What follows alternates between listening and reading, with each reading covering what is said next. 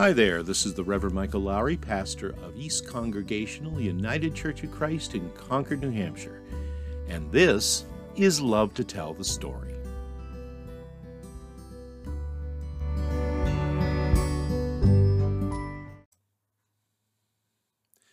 One evening, many years ago now, while serving as a volunteer chaplain for a local hospital, I was called and asked if I might visit with a man who was on the tail end of a rather lengthy hospital stay. This was not a member of my congregation, so we'd never met, and I was told very little about his situation. In fact, all I really had was a name and a room number. So you can imagine my curiosity and also my concern when I got to the room and saw several signs posted on the hospital room door, the largest of which read, Please do not enter before checking with the nurses' station. When I did just that, the charge nurse politely told me that before I could go inside, I had to be properly attired with scrubs, a surgical mask, hairnet, latex gloves, the, the little booties that go over your shoes. Friends, short of a hazmat suit, it was pretty much the whole setup. And then, the nurse said, before you go, make sure you put all the hospital scrubs you're wearing into that disposal bag. I'll admit, I was beginning to wonder a bit at what it was I was about to encounter. What kind of illness did this man have, anyway? Should I be worried? Do I shake his hand, or do I keep my distance? I asked the nurse if there was anything I should know before going into this room. Oh, it's not something you need to be that concerned about, she said. Just an infection. I'm sure you understand we have to be cautious. Just an infection, I thought. Seemed like an awful lot of concern for just an infection. Nonetheless, without knowing what to expect and somehow expecting the worst, into the room I stepped. The patient turned out to be a bright and talkative older gentleman who was simply fed up at having been cooped up in that room for so long and wanted, needed somebody new to talk to. To be honest, he really didn't even seem all that sick to me. And as I said something to that effect to him, the man replied in a stage whisper for the benefit of the nurse who was working nearby, Well, I'm hoping these people will let me out of here pretty soon. To which the nurse, barely looking up from her charts, replied, Well, if we can keep you from catching any more infections, you might be able to go. And that's when it hit me. All this caution and cleanliness, it wasn't for my benefit, it was for his. Here I was, quietly worried that I might be catching something here, but in truth, it was me who was the potential carrier of infection. Come to find out, I was the unclean one. I've thought a lot about that experience. In fact, these days I think about it just about every time I have to be screened at a doctor's office for potential exposure to COVID 19, or when I have to put on a mask just to go into the grocery store for a minute or two. Truly. Whereas a good measure of medical concern was not so long ago advisable, now in these days of pandemic it's required, legally and otherwise. But my memory of that experience goes beyond the current spread of coronavirus.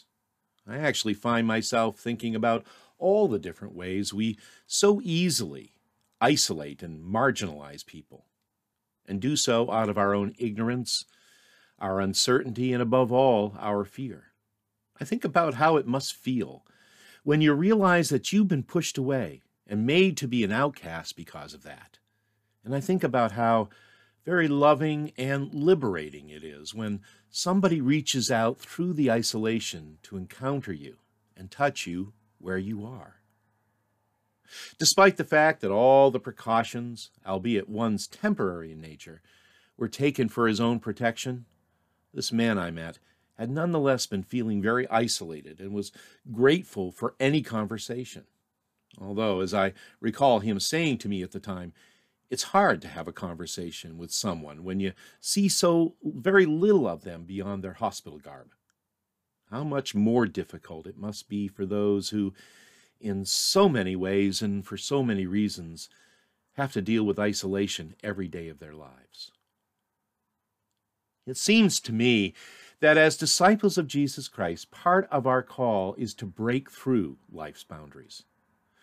Boundaries created, yes, by the pandemic, but also boundaries created through culture, tradition, acceptability, propriety, so much more. Breaking through these boundaries for the sake of reaching out in love to those who are isolated from life's joys and its blessings. The writer Elizabeth O'Connor said it very well. She said that reaching out to the outcast is the most creative and difficult work to which any of us will ever be called. And yet, this is the call of every Christian. And, I might add, of the Christian community as a whole. In whatever form our ministry takes and however we gather, at the end of the day, our mission as the church is always to embody the relentless and unchanging love of God that seeks to invite people in rather than shut them out. And lest we wonder how this can be accomplished, remember we have a model for this in Jesus himself. A Savior who crosses all of our boundaries, who reaches out into the very depths so that our lives may be transformed and our hope restored. For me, one of the great joys of being a pastor has always been to witness what happens when God's love gets through and the well built borders we've constructed around ourselves as persons and as a people start to crumble. Back in the days before COVID 19, I saw it happen time and time again. In places like Sunday school, at church potlucks, or even during those delightfully unscripted moments of joy and wonder that unfold during morning worship. All times when we all end up acting and learning like children in the best sense of that. And make no mistake, I need to add here, I've seen it also in these months of pandemic, when our worship and work as a church has had to be done remotely. I see it happen through phone calls, by the delivery of goodie bags to friends and neighbors, in the effort to reach out to neighbors and friends who really we barely know, and yet who we understand as people of faith, that their struggles are our struggles. As a pastor, I have borne witness to God breaking through amidst life's most impossible circumstances. In the loss of a job, a serious illness or family crisis, at the funeral for a loved one. Those blessed moments when the hope and support you need the most flows in abundance from people who have surrounded you in love. Inevitably, one of the things that you begin to notice in moments such as these is that suddenly there's no division anymore in terms of gender or generation, economics, or background. You notice that this previously random group of individuals have, by grace and through love, become no less than the people of God. One of my all time favorite worship songs is one called Part of the Family, written by Jim Manley. If you've been in our worship at East Church, uh, odds are you know the chorus because we sing this a lot. Come in, come in and sit down. You are a part of the family. We are lost, and then we are found, and we are a part of the family. It's a great song, and one that I've always felt fits the personality and utter inclusiveness that drives the particular church family that I'm a part of these days. But More than this, it reflects an incredible truth that what makes us family is God. God drawing us together in love and touching us with a spirit that welcomes us, heals us, and makes us whole. And that, friends, is what makes all the difference. So, in these days, whether we're amidst the pews in the sanctuary or whether we've gathered across the bandwidth of the internet, our call from God is clear in either case to come in and worship and answer the call, for we are a part of the family.